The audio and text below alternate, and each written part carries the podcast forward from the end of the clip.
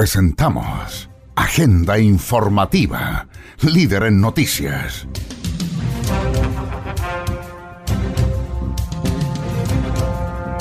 Aquí, usted conocerá las principales informaciones ocurridas en las últimas horas en la región de Antofagasta.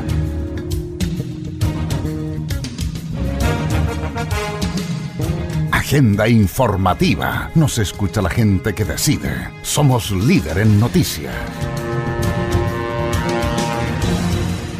Estas son las noticias para hoy.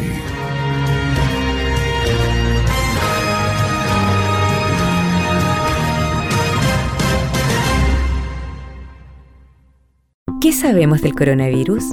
El coronavirus corresponde a una amplia familia de virus que pueden generar enfermedades respiratorias, desde un resfrío común a un síndrome respiratorio agudo severo, SARS.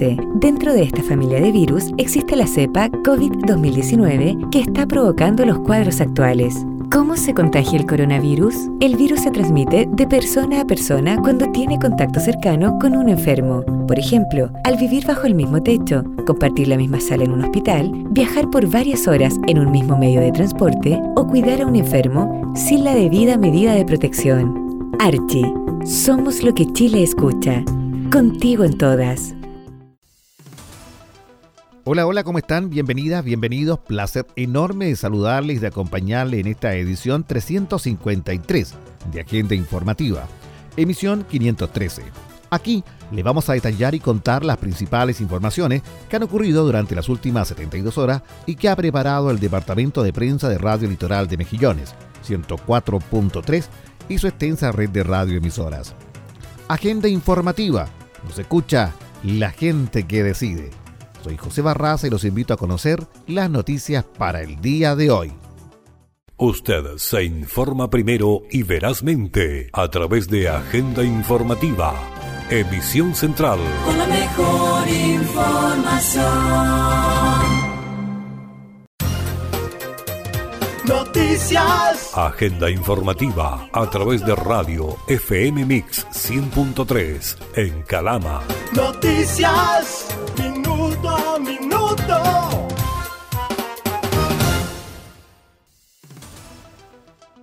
Intendente de la segunda región, en compañía del alcalde de Calama, José Augusto, realizaron el plan de entrega de cajas familiares del Plan de Alimentos para Chile. Además, la autoridad hizo un llamado a la ciudadanía para que respete la cuarentena que va a comenzar a regir hoy a partir de las 22 horas en la comuna Loína. Estas fueron las declaraciones.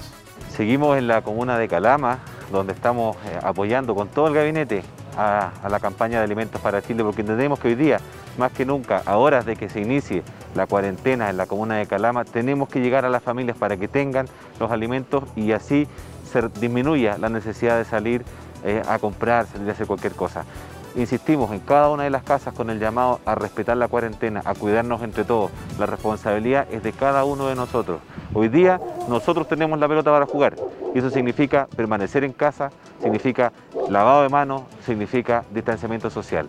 Esperemos que durante toda esta jornada podamos llegar a mucha más gente a través de los medios de comunicación, a través de estos videos, a través del puerta a puerta, porque necesitamos que la ciudadanía en Calama respete la cuarentena y de esta forma podamos hacerla por un periodo corto de tiempo y podamos volver a tener la tranquilidad que teníamos antes. Vecinos y vecinos, tengan todos ustedes muy buenos días, un placer saludarles. Bueno, eh, dada la contingencia que estamos viviendo, eh, ustedes saben que ha sido decretada cuarentena para nuestra ciudad a partir de hoy a las 22 horas. Eh, queremos a, agilizar el proceso de entrega de las cajas del gobierno para posteriormente seguir a partir de los próximos días, particularmente el día lunes, comenzar con la entrega de la recolección de la campaña Calama Ayuda a Calama. Así que eso lo vamos a hacer sí o sí a partir de los próximos días, pero queremos terminar también con toda la etapa de entrega de estas cajas que están dispuestas por el gobierno. Aparte, vuelvo a reiterar, vamos a entregar estas cajas que están determinadas por la campaña Calama Ayuda Calama, que estamos eh, agilizando todos los procesos para poder ser entregadas también a toda nuestra gente. Así que eh, el llamado es al autocuidado, es a quedarse en su casa, a respetar esta cuarentena que estamos organizando, digamos, a través de eh, tanto esta entrega también con las demás autoridades, la posibilidad de que podamos demostrarle a este país que en Calama podemos cumplir estas medidas que son eh, de confinamiento en nuestros hogares para disminuir las altas tasas de mortalidad que estamos teniendo junto con también las tasas de contagio eh, que han ido aumentando exponencialmente durante estos días. Así que vecinas a cuidarse, eh, lo más importante hoy día es la vida, es la salud de las personas y a través de estas pequeñas ayudas poder llegar a la mayor cantidad de personas eh, en nuestra ciudad. Agenda informativa. La Seremi de Salud llama a acatar restricciones de la cuarentena. Autoridad advierte de fuertes sanciones a los infractores. Un llamado categórico a los calameños a acatar las restricciones de la cuarentena y evitar salir de sus casas efectuó la Seremi de Salud Rosana Díaz Corro, destacando que la medida sanitaria tendrá éxito solo con un amplio compromiso de la ciudadanía. La autoridad, quien se encuentra en Calama coordinando una serie de acciones a portas de la cuarentena, insistió que resulta extraordinariamente importante que la población restrinja al máximo su salida fuera del hogar y que evite abusar de los permisos temporales. Rosana Díaz Corre enfatizó que funcionarios de la oficina de Calama, de la Seremía, con apoyo de la gobernación, funcionarios de la municipalidad, Ministerio de Agricultura, con su servicio SAC e INDAP y el ejército, van a fiscalizar el adecuado uso de los permisos, destacando que estos son específicos y que su mal uso puede significar multas que podrían llegar hasta los 150 mil pesos, como ocurrió en Antofagasta. La secretaria regional detalló que si una persona saca un permiso para ir al supermercado, no puede ir de pasadita a la farmacia tiene que contar con un permiso específico para asistir a ese lugar. Estas fueron sus declaraciones. Bueno, en primer lugar, y decirles muy claro, para que una cuarentena tenga éxito, todos tenemos que participar. ¿Y cómo participamos? Quedándonos en casa. La Seremi de Salud, en conjunto con Fuerzas Armadas, Gobernación, Municipalidad, Ministerio de Agricultura, a través de sus servicios de INDAP y SAC, vamos a salir a fiscalizar por toda la ciudad los permisos transitorios. Si usted no lo tiene, va a tener una multa que puede partir de los 150 mil pesos. ¿Y cómo se saca ese permiso? Tiene que entrar a comisaría virtual y obtenerlo. Si ese permiso es para ir al control del consultorio a buscar la leche y usted está en el supermercado, va a tener multa. Lo mismo que si dice farmacia y se fue al supermercado, va a tener multa. Los permisos son específicos, por lo tanto, cuando nosotros se lo pidamos, va a tener que decir dónde está específicamente. Si no es el lugar de su permiso, va a tener nuestra multa. ¿Por qué tan drástico? La única forma que la cuarentena resulte es que saquemos la menor cantidad de permisos y nos quedemos en nuestras casas. Agenda informativa. Esteban Velázquez exige hospital de campaña e insumos para salud en Calama. El profesor calameño además indicó que el gobierno debe apurar y aumentar los recursos para beneficios sociales a fin de que las familias de la comuna puedan hacer efectiva la cuarentena. Luego de que el gobierno de Sebastián Piñera decretara cuarentena para Calama, tras la acción judicial interpuesta en ese sentido por el diputado Esteban Velázquez, el legislador calameño hizo un llamado al Ejecutivo exigiendo un hospital de campaña para la comuna por el colapso del Hospital Carlos Cisternas. Además, exigió insumos para la salud local y que los beneficios sociales del gobierno se aumenten y se apuren en su entrega a las familias. Ya declarada la cuarentena, ahora corresponde que el gobierno con prontitud, celeridad, entregue los beneficios económicos a todas las familias vulnerables y familias de clase media que hoy han quedado sin trabajo. Tiene que apurar y elevar esos montos y apurar la entrega de la ayuda económica, indicó el profesor Velázquez. Agregó que Calama requiere de un hospital de campaña con el recurso humano e infraestructura para atender como corresponde el hospital de Calama, Carlos Cisterna, está en su capacidad máxima y además los trabajadores de la salud, también de los consultorios municipales, los CEFAN, necesitan de los insumos para proteger sus vidas y atender de la mejor manera a los pacientes que lleguen allá. El gobierno que apure los beneficios sociales, el hospital de campaña y los insumos para los trabajadores de la salud. Es lo que necesitamos ahora, concluyó el legislador. Ya declarada la cuarentena, ahora corresponde que el gobierno, con prontitud, con celeridad, entregue los beneficios sociales y económicos a todas las familias, las familias vulnerables y familias de clase media que hoy día han quedado sin trabajo. Tiene que apurar, elevar esos montos y apurar la entrega de la ayuda económica. Además, Calama requiere de un hospital, un hospital de campaña, un hospital con, con, el recurso humano y la infraestructura física para atender como corresponde. Hoy el hospital Carlos Cisterna está en su capacidad máxima y además los trabajadores de la salud, también de los consultorios municipales, de los CEFAM, necesitan de los insumos para proteger su vida y para, atender de mejor manera a los pacientes que llegan allá. Gobierno apure los beneficios sociales, el hospital de campaña y los insumos para los trabajadores municipales. Eso lo necesitamos ahora.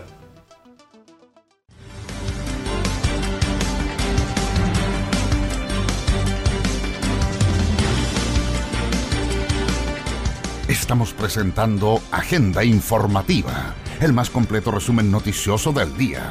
Nos escucha la gente que decide.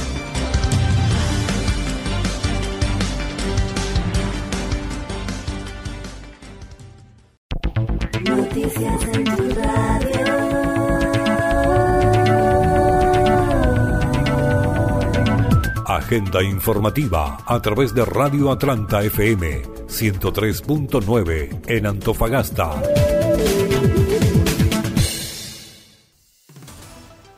Antofagasta. Prisión preventiva para dos imputados formalizados por Fiscalía por homicidio.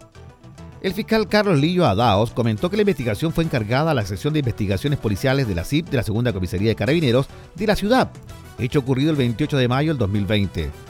La Fiscalía Local de Antofagasta informó que formalizó ante el Juzgado de Garantías de la ciudad a los imputados de iniciales JF, RC y OEGR y JAA y también AJGB por la presunta autoría del delito de homicidio simple en contra de la víctima de iniciales JLKM, 23 años, hecho sucedido el pasado 28 de mayo. Al respecto, el fiscal de Antofagasta, Carlos Lillo Adaos, comentó que la fiscalía logró que los imputados de iniciales JAA y AJGB se le aplicara la medida cautelar de prisión preventiva por ser considerados un peligro para la seguridad de la sociedad. También al imputado de iniciales AJGB se le formalizó por porte y tenencia ilegal de armas de fuego y municiones. A su vez, el fiscal Jonathan Kendall, a cargo de la audiencia de formalización, señaló que en el caso de los imputados JFRC y OEGR quedaron en medida cautelar de arresto domiciliario total. Sin embargo, inmediatamente la Fiscalía interpuso una apelación para que ambos imputados se le aplicara la prisión preventiva.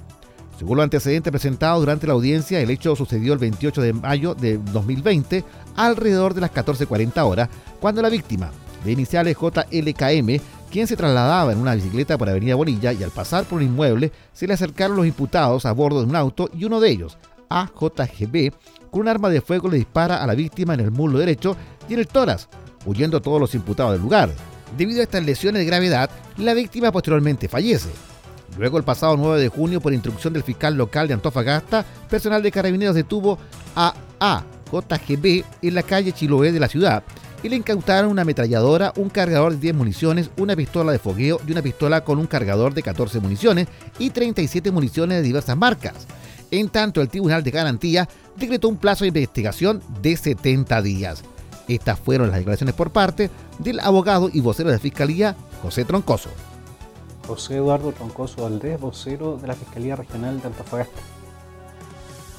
La Fiscalía Local de Antofagasta informa a la comunidad que el día de hoy se efectuó ante el Juzgado de Garantía de la ciudad una audiencia de formalización de cuatro sujetos por el delito de homicidio simple en grado de consumado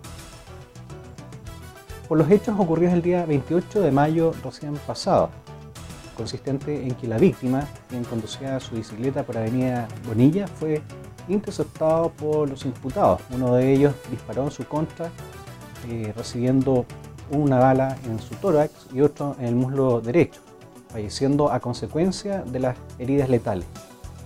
El día de hoy, ante el juzgado de garantía, el Ministerio Público solicitó la prisión preventiva de los imputados y el tribunal concedió esta medida cautelar respecto de dos de ellos y fijó el arresto domiciliario total respecto de otros dos coimputados. Es por eso que el fiscal del caso apeló verbalmente a fin de revocar esta cautelar y solicitar ante la Corte de Apelaciones de la ciudad la prisión preventiva respecto a estos otros dos coimputados. Cabe señalar que esta investigación se llevó adelante entre la Fiscalía con el auxilio, la colaboración de la CIP de Carabineros de Chile, lo que permitió además incautar una ametralladora, una pistola con más de 50 municiones en el domicilio de uno de los co-imputados. Se requirió de una eh, serie de diligencias investigativas a fin de determinar la identidad y el paradero de los cuatro co-imputados, los cuales resultaron y permitieron en definitiva el resultado de la audiencia de hoy día. Quien también se refirió a este hecho fue el comandante Francisco Franzani, subprefecto de la prefectura de Antofagasta. Estas fueron sus declaraciones. Comandante Francisco Franzani, subprefecto administrativo de la prefectura de Antofagasta. Comandante, para que nos cuente respecto a este procedimiento. Mire, efectivamente, el día de ayer, a raíz de una orden de investigar por homicidio que estaba efectuando la sección de investigación policial de la segunda comisaría, eh, se logró eh, incautar armamento de fuego y munición eh, a raíz de que se solicitó una orden de ingreso a un lugar cerrado por una persona que tenía cinco órdenes vigentes y una de ellas por homicidio. Durante el transcurso de la noche se ingresó al domicilio, se procedió a su detención e incautación del armamento que ustedes están presenciando. ¿Con qué tipo de, de, elementos nos encontramos? Llama un poco la atención la cantidad de armas que tenía, vemos que tenía chalecos también de, de protección. Sí, efectivamente se encontraron de chalecos anticorte, chalecos antibala, que se está indagando su procedencia, eh, armamentos tipo réplica, armamentos adaptados y armas de fuego, dos pistolas de fuego. ¿Cuáles son los signos y síntomas del coronavirus? En la mayoría de los casos se ha presentado fiebre sobre 38 grados, tos, dificultad para respirar. Si la enfermedad no se trata a tiempo, estos síntomas pueden agravarse. ¿Existe tratamiento para el nuevo coronavirus COVID-19? No existe en la actualidad tratamiento específico. El tratamiento es solo de apoyo y depende del estado clínico del paciente y está orientado a aliviar los síntomas. ¿Hay vacuna para el coronavirus? En este momento no se ha desarrollado una vacuna para este virus. Archie, somos lo que Chile escucha. Contigo en todas.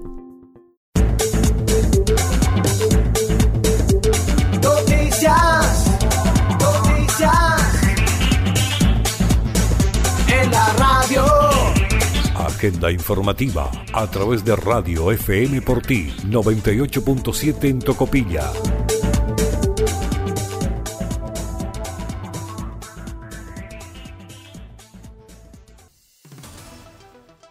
Tocopilla. En prisión preventiva quedó imputado formalizado por Fiscalía por microtráfico, escondido en caja de té. El fiscal adjunto Andrés Godoy Rojas señaló que el imputado quiso ingresar bolsa de marihuana en el centro de detención preventiva de la ciudad, escondiendo en una caja de té hecho sucedido el 5 de junio del 2020. La Fiscalía Local de Tocopilla informó que formalizó ante el Juzgado de Garantía de la ciudad al imputado de iniciales EPBM por la presunta autoría del delito de microtráfico ilícito de drogas, 27 bolsas de marihuana, peso bruto total de 15,24 gramos, hecho ocurrido el pasado 5 de junio. Al respecto, el fiscal adjunto de Tocopilla, Andrés Godoy Rojas, explicó la Fiscalía logró que el imputado se le aplicara la medida cautelar de prisión preventiva por peligro de fuga. Según los antecedentes presentados durante la audiencia, el hecho sucedió el pasado 5 de junio alrededor de las 11.37 horas, cuando el imputado, de iniciales EPBM, ingresó al Centro de Detención Preventiva de Tocopilla, ubicado en calle Ramaditas número 4700, queriendo trasladar una encomienda dirigida a un interno. Cabe agregar que el gendarme encargado de las encomiendas se percató que el imputado transportaba y portaba ocultas en el interior de una caja de té 27 bolsas de marihuana, siendo detenido posteriormente. En tanto, el Tribunal de Garantía decretó un plazo de investigación de 90 días. Agenda informativa. Nos escucha la gente que decide. Somos líder en noticias. Farmacias independientes acusan de doble estándar del ICP en relación a la regulación, control y fiscalización a la cadena de comercialización de medicamentos. El gobierno a través del decreto 58 de venta electrónica de medicamentos busca liberalizar irresponsablemente y con un afán netamente económico que no se condice con el resguardo de la salud pública. La participación de actores no regulados sanitariamente en la dispensión farmacéutica, tales como empresas de retail, electrónico y despacho a domicilio, explican. A través de un comunicado, farmacias independientes alertan sobre el peligroso doble estándar del Instituto de Salud Pública en relación a la regulación, control y fiscalización a la cadena de comercialización de medicamentos en canales fuera de la farmacia, a manos de retail, lo que según se indica en el escrito pone en eminente riesgo a la salud pública y vulnera el espíritu de la ley que rige a la dispensación farmacéutica. El gobierno a través del decreto 58 de venta electrónica de medicamentos busca liberalizar irresponsablemente y con un afán netamente económico que no se condice con el resguardo de la salud pública. La participación de actores no regulados sanitariamente en la dispensación farmacéutica, tales como empresas de retail electrónico y despacho a domicilio, explican. Con respecto Al decreto sostienen que este no garantiza un apropiado control sanitario y expone a la población a riesgos graves en relación a la correcta preservación de medicamentos, su manipulación, conservación y farmacovigilancia. Además, las farmacias hicieron un hincapié en que en tiempos de pandemia es fundamental que el despacho a domicilio de medicamentos sea efectuado por una farmacia establecida y conocida, que garantice efectivamente estos aspectos a los pacientes.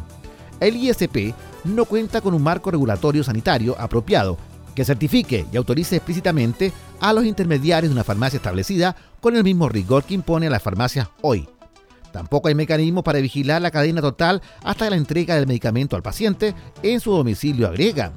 En este sentido, puntualizaron que uno de los aspectos quizás más graves es que estos actores ya están operando a vista y paciencia de todos sin contar con una autorización expresa del Instituto de Salud Pública, no reconociendo el arduo trabajo de los profesionales de farmacia en sus locales, más en esta situación de extremo estrés generado por la pandemia.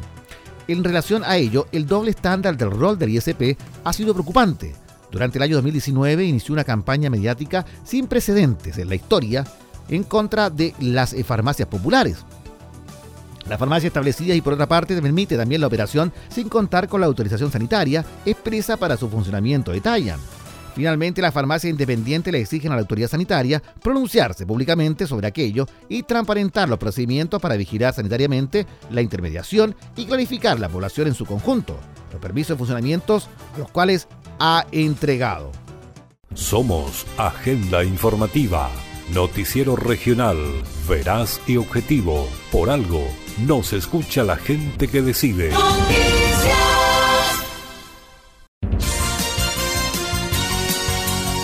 Agenda informativa a través de Radio Definición FM 98.3 en Tal Tal.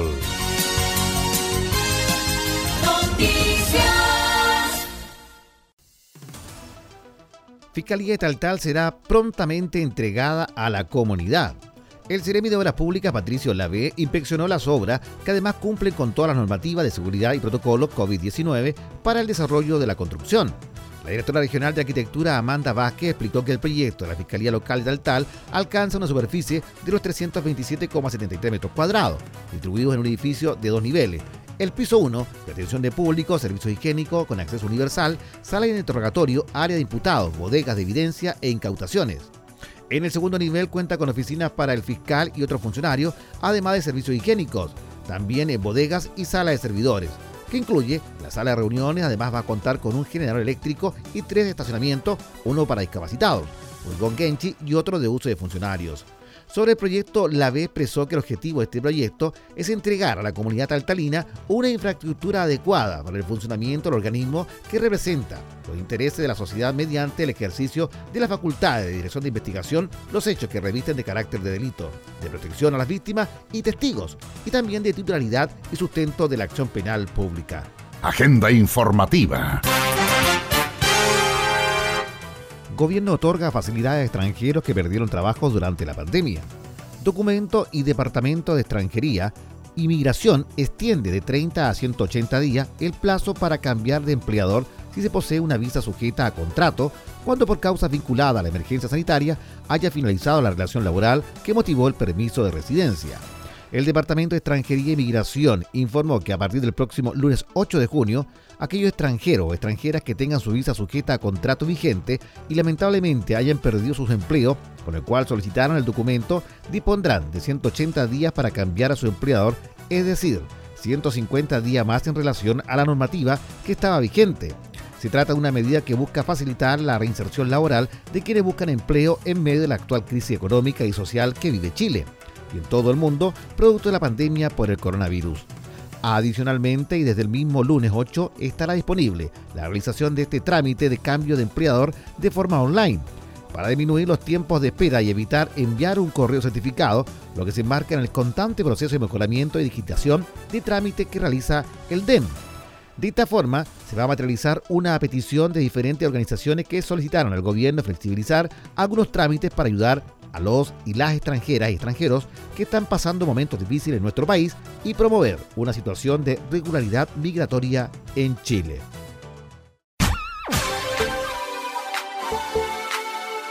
Noticias.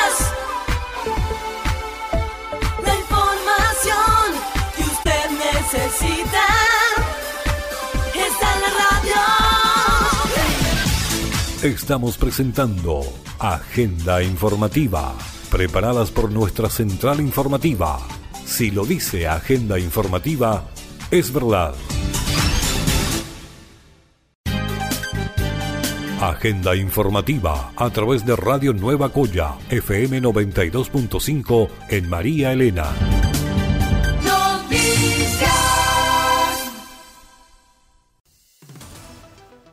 Macarena Santelice renuncia al Ministerio de Mujer y Equidad de Género. La autoridad anunció su decisión a través de su cuenta de Twitter, donde expresó que el día en que se entienda que la causa de las mujeres no tiene color político es de todas y para todas, podremos avanzar, sentenció. La ministra de la Mujer y Equidad de Género, Macarena Santelice, dio a conocer este martes su renuncia a su cargo. El anuncio fue realizado por la propia autoridad a través de su cuenta personal en Twitter, donde señaló el día en que se entienda que la causa de las mujeres no tiene color político es de todas y para todas podremos avanzar. Por mi libertad, el presidente Sebastián Piñera, al país y las chilenas, hoy decidido dar un paso al costado. Mi compromiso será siempre con el servicio público, añadió. Desde un comienzo su nombramiento generó cuestionamiento luego de que se recordara que en el 2016, mientras ejercía como alcaldesa de Olmué, Santelices dijo a El Mercurio, no podemos desconocer lo bueno del régimen militar. Además, durante su desempeño en el cargo, la cartera fue objeto de cuestionamiento entre los que apuntan contra el video de campaña Cuentas conmigo contra la violencia de género, criticando por mostrar en forma de víctima a un agresor. Santelice entonces se desembarcó de la producción y señaló, lamento profundamente la campaña iniciada por la directora del CERNAMEG. Un agresor jamás tendrá justificaciones. Ya instruí que se bajara el video y que se entregaran disculpas públicas adjunto. La polémica más reciente se remite a este lunes, luego que se conociera que el ministerio nombró al periodista Jorge Ruz en la división de estudios de la cartera. Las críticas apuntaron al currículum de Ruz, quien fue productor ejecutivo de contenido y experiencia, además de haber sido el productor a cargo de concursos como El Reinado del Festival de Viña. Por eso se señaló que el comunicador no tendría las competencias laborales para el cargo. Agenda informativa. Nos escucha la gente que decide. Somos líder en noticias. Presidente Piñera nombra a Mónica Salaqué como nueva ministra de la Mujer y Equidad de Género tras renuncia de Macarena Santelice, ambas de la UDI.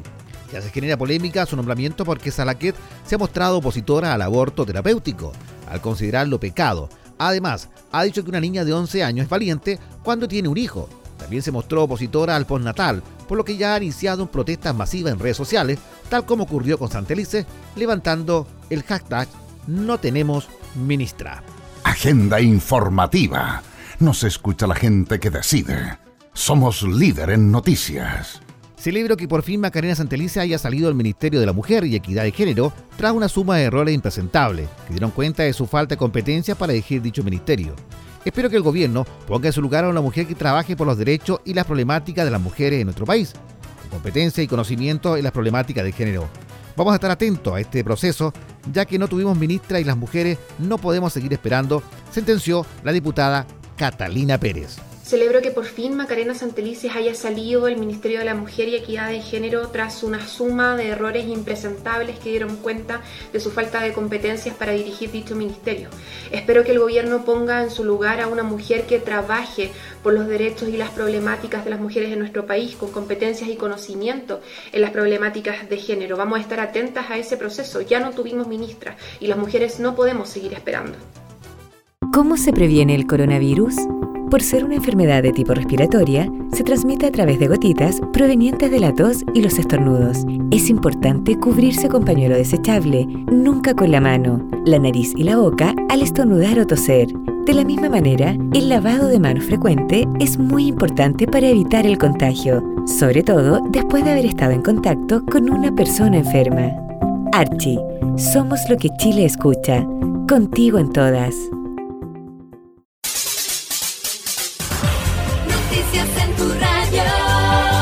Agenda informativa a través de Radio Litoral, FM 104.3 en Mejillones.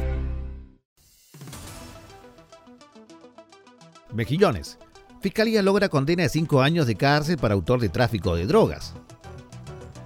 Tras una acusación presentada por la Fiscalía Local de Mejillones, el Tribunal de Juicio Oral y Lo Penal de Antofagasta condenó vía videoconferencia a Marcelo Andrés Valenzuela Cortés a la pena de 5 años y un día de presidio mayor en su grado mínimo y al pago de 40 unidades tributarias mensuales, como autor del delito del tráfico ilícito de droga y estupefaciente, 382,76 gramos de pasta base de cocaína y 6,45 gramos de marihuana, en su grado consumado. El hecho fue ocurrido el 12 de junio del 2019. Cabe señalar que la investigación del caso dirigida por la fiscal Carmen Castillo Riera participaron personal de la Brigada Antinarcótico de la PDI, testigos claves y peritos médicos. Al respecto, la fiscal Castillo comentó que una vez que allanamos la casa del condenado, encontrábamos dos monitores conectados a tres cámaras de vigilancia que estaban en el frente del domicilio. Esto junto a otros antecedentes más se pudo comprobar que el tipo de vigilancia con la que contaba el inmueble, dada que contaba la posesión de droga, no estaba destinada a su consumo personal, sino a ser transferida a terceros. De acuerdo a lo acreditado por el juicio por la fiscal Carmen Castillo Riera, tras una investigación solicitada por el Ministerio Público de Mejillones a la Brigada Antinarcóticos de la PDI, se comprobó que en el inmueble ubicado en calle Almirante Castillo se estaba realizando la compra-venta de drogas. En el lugar personal de la PDI encontró un total de 382,76 gramos de pasta base de cocaína y 6,45 gramos de marihuana, que estaba distribuida en diversas habitaciones del lugar. Asimismo, se hallaron 473 mil pesos en efectivo, un colador y dos balanzas digitales. La sentencia fue pronunciada por los jueces Ingrid Castillo Fuensalida, Alfredo Lindenberg Bustos y Juan Luis Salgado Vázquez. Agenda informativa. Gracias a la colaboración de las empresas de la Bahía, la iniciativa impulsada por la Cruz Roja y el municipio local para ir en ayuda directa de vecinos y vecinas de Mejillones. Como parte de esta alianza, la Cruz Roja será la entidad encargada de sanitizar constantemente el lugar y brindar un óptimo servicio cumpliendo con las normas sanitarias que exigen hoy en día. Asimismo cuenta con un protocolo de manipulación y entrega de almuerzo para la seguridad de los asistentes. En primera instancia se va a asegurar el funcionamiento del comedor solidario por tres meses, en donde se va a entregar el servicio de alimentación a 100 personas de la comuna. Para las personas que vivan cerca de la sede, el servicio se va a entregar de manera presencial. Pero para quienes estén más alejados o no puedan movilizarse, este servicio se va a entregar a domicilio, gracias al catastro previo que realizó la Cruz Roja. Esperamos que con la ayuda de todos, estas iniciativas así se puedan seguir realizando en la comuna, ya que no solo va dirigido a personas en situación de vulnerabilidad, sino que hoy en día hay muchos que lamentablemente no tienen trabajo y es por eso que esta ayuda es vital para su bienestar. A su vez, Inés Aguirre, representante de la Cruz Roja, hizo un llamado a la comunidad a unir fuerza para que así el comedor solidario pueda tener una función continua y agregó, todas las personas que quieran colaborar pueden contactarse en forma directa al recinto de la Cruz Roja o enviarnos un correo a filial.mejillones.cruzroja.cl. Agradecemos también a todos nuestros voluntarios quienes estuvieron trabajando arduamente para sacar adelante esta gran iniciativa que esperamos que sea de gran ayuda para los vecinos. Agenda informativa. La Dirección Regional del Instituto de Previsión Social, IPS, informa que la sucursal Chilatiende de Mejillones va a atender este miércoles 10 de junio en horario de 9.30 a 14 horas en una nueva dirección de Avenida Juan José La Torre, número 516, y con previo agendamiento de solicitud de hora. Así lo dieron a conocer el Seremi del Trabajo y Previsión Social Álvaro Leblanc junto a la directora regional del IPS, Yanira Delgado quienes explicaron que las personas que deseen ser atendidas en ese día deben solicitar previamente una hora llamando al 22 96 52 490. Informamos a la comunidad de Mejillones que la renovada sucursal de Chile Atiende de la comuna va a atender este miércoles para que los usuarios puedan realizar también consulta o trámites referente a pensiones o bonos para ello se han adoptado todas las medidas de higiene y seguridad para resguardar a quienes acudan a la oficina. Es fundamental que soliciten un agendamiento de hora previo para evitar las aglomeraciones y de esta forma cuidar la salud de todos, dijo el Ceremi Leblanc. Mientras que la directora regional Yanila Delgado reiteró, le recomendaba a nuestros usuarios realizar sus consultas a través del www.chilatiende.cl y www.ipsenlinea.cl donde van a encontrar una serie de trámites disponibles que puedan realizarse en ambas plataformas, sin necesidad de tener que acudir a una oficina presencial. Además, también tenemos operativo nuestro call center 101 para atención de consultas y nuestras redes sociales. Chile atiende en Facebook, Twitter e Instagram.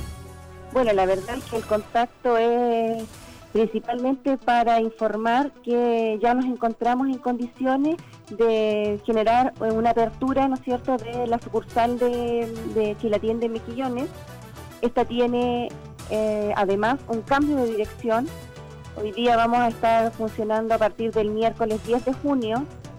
En esta semana es por el miércoles, digamos, la atención solamente, de 9.30 a 14 horas, en la avenida Juan José Laturre, 516-520. Esto es donde funciona la, la notaría de Mejillones. Ah, perfecto, perfecto. ¿Ya? Ahí está ubicada, entonces ahí va, ahí va a atender el, el Chile Atiende. Está la notaría, eh, bueno, está concentralizada varias cosas ahí en ese, en ese edificio. Claro, así, ahí hay varios, varios, digamos, hay varios locales dentro de eso. Uno de es como un pasaje que está paralelo a la notaría. Ahí está funcionando, va, va a comenzar a funcionar la oficina, ¿no es cierto?, de, de Chile Atiende. En esta oportunidad nosotros vamos a comenzar, ¿no es cierto?, nuestra atención a través de un sistema de agendamiento, ya, donde eh, los usuarios pueden solicitar a través del teléfono 22 96 52 490. Todas las noticias, solo aquí en Agenda Informativa. Nos escucha la gente que decide. Con la mejor información.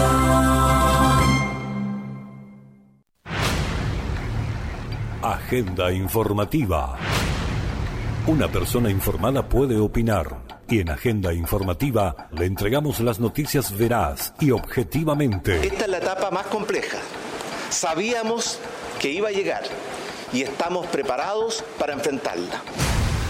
Hacemos un llamado a quienes puedan hacerlo a que se queden en sus casas. Hacemos un llamado también al gobierno a proteger a los trabajadores y trabajadoras. que tengan sospecha de coronavirus lleguen al servicio de urgencia del hospital. Si lo dice Agenda informativa, es verdad. Hoy se confirmaron dos casos de coronavirus en Calama. Noticiero regional, veraz y objetivo. Primero aclarar que esta vacuna es contra el virus de la influenza, no contra el coronavirus. Por algo, no se escucha la gente que decide. Pero aquí evidentemente que tiene que haber una explicación del gobierno regional y por supuesto también del mismo Ministerio de Salud. Agenda informativa. El ministro de Salud Jaime Mañali fue el encargado, como de costumbre, de entregar los resultados actualizados de los casos de COVID-19 situación país. Estas fueron las declaraciones por parte de la autoridad de la salud. procedimientos de aislamiento y testeo, sino que necesitamos también una atención primaria que vuelva a trabajar vigorosamente para sacar, resolver problemas que si no lo hacemos ahora anticipan una crisis sanitaria de graves proporciones, incluso con fallecimiento, eh, porque los pacientes con infarto no se están, no están consultando a tiempo, se están dejando de hacer quimioterapia, se están dejando de hacer cirugía, se están haciendo menos controles de enfermedades habituales, crónicas, que sabemos al dejarlas a su eh, libre evolución se van a traducir necesariamente en complicaciones, presión y en una segunda pandemia, digámoslo así, eh, cuando haya que resolver en una forma de los hospitales o de atenciones más complejas las, las eh, eh, derivaciones de estas enfermedades no controladas adecuadamente en la atención primaria. Agradecemos enormemente a todos los funcionarios de salud que han dado el máximo por estar en sus puestos de trabajo, por atender pacientes COVID, pero se necesita más. Necesitamos volver al trabajo presencial y hacernos cargo, insisto, de, sobre todo de la atención primaria de salud, de estas personas que tienen otras enfermedades y que están quedando un poco al margen eh, de nuestra eh, preocupación o de nuestro foco. Eh, algunas definiciones, hoy día se publicó en el diario oficial, ¿no es cierto? Un nuevo decreto respecto a las cuarentenas y entendemos que eh, las cuarentenas tienen que ser de 14 días, como hemos convenido con el comité de expertos y así se decreta en el eh, diario oficial hoy día, tanto para los contagiados como para las personas que son un contacto estrecho. Las personas que tienen un contacto estrecho tienen que hacer eh, una cuarentena de 14 días desde eh, la fecha del último contacto eh, donde puede haber habido transmisión de la enfermedad. ¿Qué significa ser un contacto estrecho, se especifica hoy día en el decreto. En primer lugar, estar cara a cara, eh, digámoslo así, cercanamente, menos de un metro de distancia, conversando con alguien que, que resulta positivo, es sospechoso de la enfermedad, durante al menos 15 minutos sin usar mascarilla. O compartir con una persona que es o se sabe después que eh, resulta enferma de eh, COVID-19, un espacio cerrado, una reunión cerrada, una oficina, un salón, eh, por más de dos horas sin el uso de mascarilla. También es importante señalar que entendemos por contacto estrecho aquellas personas que viven o cohabitan en una misma habitación cerrada. Y por último, el uso de un medio de transporte aéreo y sobre todo terrestre, eh, eh, estando cerca de una persona contagiada o que se sabe contagiada después por eh, coronavirus sin el uso de la protección adecuada. Sin decir más, paso al informe de hoy día y habiendo mencionado lo que está hoy día en el diario oficial, quiero eh, pasar a, los datos. En el mundo eh, eh, la enfermedad sigue progresando intensamente. en Estados Unidos hoy día se está sumando con bastante vigor el subcontinente indio, que no había tenido un brote importante de enfermedad, hoy día está sumando muchos casos y eso ha llevado a que tengamos más de 7 millones de casos con alrededor de 400.000 eh, fallecidos atribuibles a coronavirus y 3.311.000 personas ya eh, recuperadas de la enfermedad. En nuestro país tenemos eh, para el informe de hoy 3.913 casos nuevos, de los cuales 326 son personas que no han manifestado síntomas y que en general obedecen a esta pesquisa eh, dinámica dirigida de eh, personas que han sido contacto estrecho de alguien que sí está enfermo, que tienen que hacer, como mencioné, una cuarentena de 14 días y que testeados tienen un examen positivo a pesar de que no desarrollan eh, síntomas. la cifra total de personas diagnosticadas en el país alcanza a 142.000 759 personas, de las cuales 23.115 se mantienen como casos activos. Recuerdo, caso activo es una persona que desde el punto de vista sanitario tiene la potencialidad de contagiar a otro, independiente de cuál sea su estado clínico cuando deja de estar en este periodo de 14 días de mayor riesgo de contagiar al personal que lo está atendiendo, si está en el hospital o a su familia. A lo que, lo que estamos señalando es cuántas personas representan un riesgo de difusión de la enfermedad en cada una de las comunas, las localidades del país en este momento, considerados los 14 días desde el inicio eh, de los síntomas. Como ya adelantó eh, el ministro Kuf, eh, hoy día por la forma de que, trabajo que tiene el registro civil. Antes mirábamos certificado de función, ahora miramos los inscritos en el registro civil y es a eso que obedece el ajuste de un poco más de 500 fallecidos desgraciadamente que se hizo la semana pasada. Pero hoy día informamos del fallecimiento de 19 personas. Quiero ser súper enfático en lo siguiente que ya señaló el ministro Kuhn esto obedece a la técnica de registro que hace eh, el registro civil precisamente para inscribir defunciones. Una persona va, pide un certificado de función, se le entregan, pero esa persona fallecida puede aparecer en el registro eh, civil como fallecida con todo el informe que estamos eh, rescatando más tardíamente. Y esto se produce muy particularmente durante los fines de semana. La cantidad de eh, fallecidos que inscribe el registro civil como tales en el la base de datos que consultamos todos los días es menos. Y por lo tanto, este, estos 19 personas fallecidas no deben interpretarse en ningún sentido como una tendencia, porque es lo más probable, desgraciadamente, que siendo el lunes el día de mayor actividad de inscripción en el registro civil, cada día lunes tengamos una disminución de los casos y los días siguientes, respecto al informe del lunes, expresado el día miércoles, en los días siguientes nosotros tengamos un aumento significativo eh, de los casos. Agenda informativa. Abre nueva residencia sanitaria en Antofagasta. Cuenta con 32 habitaciones, una enfermera y 4 TENS. 24-7 ya ingresaron los primeros pacientes. En la región hay 8 residencias sanitarias en funcionamiento. Tal como lo había anunciado la Seremi de Salud Rosana Díaz Corro, si llenamos una residencia vamos a abrir otra, cumpliendo tan pronto como sea lleno la primera en Antofagasta.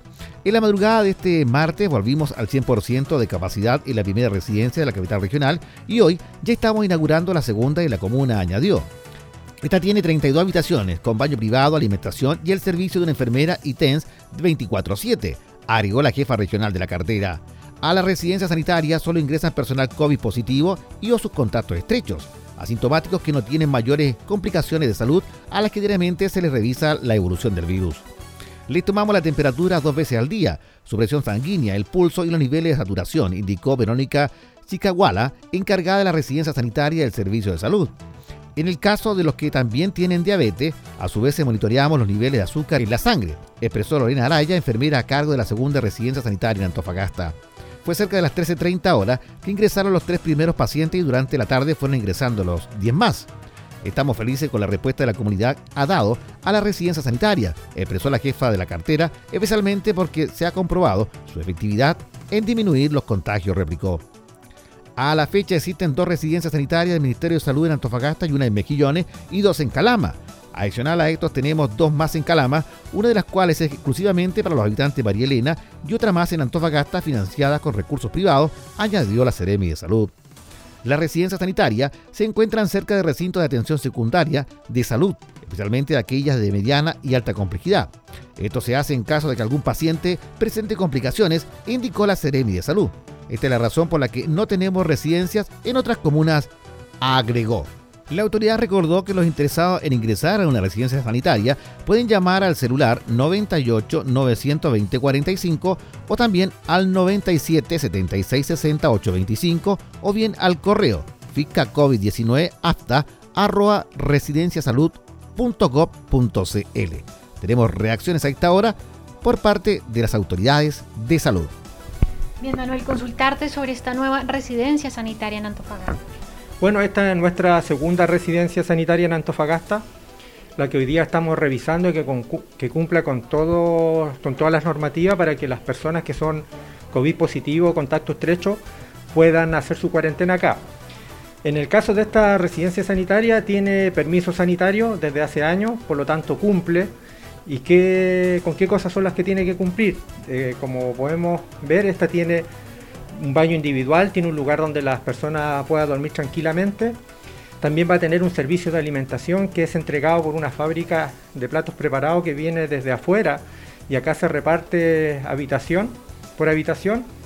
Eh, también hay un sistema que permite eliminar las basuras domiciliarias y eh, lo más importante que cumple con toda la normativa sanitaria para que las personas que no pueden hacer su cuarentena en otros lugares puedan venir para acá. Acá también nosotros vamos a dejar a las personas que, que sorprendemos que no están haciendo su cuarentena para que terminen de hacer su cuarentena acá. Verónica Chicaguala, enfermera y a cargo de la residencia sanitaria del Servicio de Salud.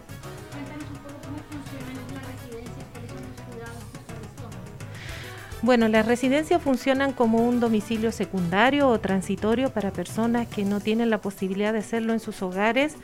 Eh, la cuarentena, por lo tanto, llegan acá y acá se cuenta con la habitación, baño privado, entrega de alimentación. También disponemos de un equipo de salud conformado por TENS que están 24/7 y una enfermera en donde se monitoriza el estado de salud de las personas, si bien acá ingresan personas que no tienen mayores complicaciones de salud, pero sí se va monitoreando el comportamiento o la evolución del, del COVID positivo en aquellas personas y si necesitan de alguna atención más compleja, se deriva al nivel secundario, al hospital, al SAP o un servicio de urgencia si así lo amerita. ¿Cómo debe ser el aislamiento en la casa si me contagio de coronavirus? Los médicos pueden enviar a los pacientes leves a recuperarse en su casa bajo las siguientes condiciones. El contagiado debe dormir en una pieza solo. Si no se puede, que tenga al menos un metro de distancia con otros. La habitación debe tener ventilación. Moverse lo menos posible por la casa. Tener sus propios utensilios para comer, vasos, bombillas, cubiertos, etc. y no compartirlos. Se debe lavar con detergente. Preferir toallas de papel y usar una toalla individual. La persona que atienda al enfermo debe usar mascarilla y lavarse las manos tras cada contacto. En caso de tener contacto con fluidos corporales, debe usar guantes desechables y ojalá delantal plástico. Los desechos deben ponerse en una bolsa plástica, cerrarla y botarla. El baño debe ser desinfectado al menos una vez al día con cloro diluido en agua, 450 cc de agua y 50 cc de cloro, y también desinfectar la ropa sucia y todos los textiles usados por el paciente se deben poner en bolsas plásticas y no se deben agitar. Hay que lavarlos a máquina a 60-90 grados Celsius con detergente normal y secar bien. Todos quienes viven con el paciente deben ser monitoreados por la autoridad sanitaria. Archie somos lo que Chile escucha. Contigo en todas. El único informativo regional. Estamos presentando Agenda Informativa. Nos escucha la gente que decide. Información. Detienen a uno de los autores del robo sufrido por Rosa Ollarse, tiene 14 años. En los peritajes realizados por la PDI se logró establecer la identidad de uno de los sujetos, siendo detenido esta mañana en su domicilio en la comuna de La Pintana. Se trata de un menor de 14 años a quien además se le incautaron tres armas de fogueo y otras especies. Detective de la Brigada Investigadora de Robos Metropolitano, Sur, detuvo esta madrugada a uno de los involucrados en el robo frustrado que afectó a la ex de Salud Rosa Ollarse el pasado 5 de abril, cuando unos sujetos intentaron robar su vehículo. En los peritajes realizados por la PDI se logró establecer la identidad de uno de los sujetos y posicionar mediante peritajes, siendo detenido esta mañana en su domicilio en la comuna de La Pintana, el menor de 14 años, a quien además se le encantaron tres armas de fogueo y otra especie. En hora de la madrugada se materializó la detención de un sujeto de sexo masculino menor de edad, que es el autor del robo con intimidación frustrado que sufrió la ex de salud Rosana Ollarse. Producto de esta investigación, el día de hoy se concretó la orden de entrada y registro de su domicilio. Logrando la incautación de tres armas de fuego a fogueo, explicó la inspector de la Virón Sur, Marisol Peña Guajardo. Cabe recordar que en esa oportunidad cinco sujetos prevenidos de armas de fuego intimidaron e intentaron robar el vehículo de la ex autoridad sanitaria, hecho que no se concretó ya que la víctima cerró con seguro el vehículo, echó marcha atrás y se dio a la fuga. Agenda informativa. Fallece el cantante Pau Dones, el líder de Jarabe de Palo. El cantante y compositor español Pau Dones, vocalista del grupo Jarabe de Palo, ha fallecido en Barcelona a los 53 años de edad a consecuencia del cáncer que le diagnosticó el 2015, contra el que estuvo batallando desde entonces, según ha informado la familia. Dones nunca ocultó su enfermedad, habló abiertamente de su lucha contra ella y participó en varios conciertos benéficos para la investigación contra el cáncer, antes y después de retirarse de los escenarios en enero, de, en enero del 2019. Pau Dones es autor de algunos de los grandes éxitos de la música española de las últimas décadas, como La Flaca, Depende, Humo, Grita o Bonito, entre otros temas, que han plasmado en una docena de álbumes publicados. Agenda informativa. Nos escucha la gente que decide. Somos líder en noticias. De esta manera llegamos al final de las noticias correspondientes al día de hoy. María Elena, nuestros abrazos, nuestros cariños, ahí para toda la comunidad pampina. Calama, que ya a esta hora se apronta a iniciar eh, su cuarentena. Esperamos que ustedes puedan poner de todo lo que esté de su parte los amigos calameños, hombres y mujeres de la Tierra del Sol. Y también las autoridades puedan entregar cada una ¿cierto? de las situaciones y necesidades de la comunidad loína para hacer efectiva esta cuarentena. Nuestros saludos y cariños para todos, cuídense por favor. Agenda informativa. Nos escucha la gente que decide.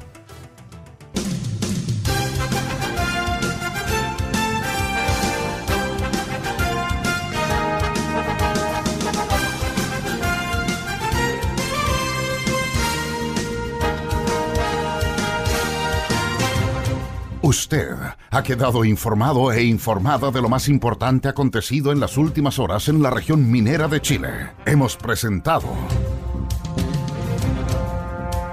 Agenda informativa, líder en noticias.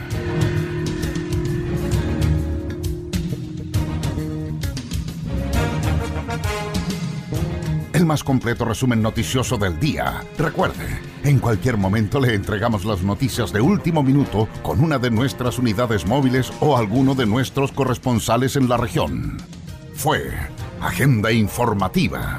Nos escucha la gente que decide.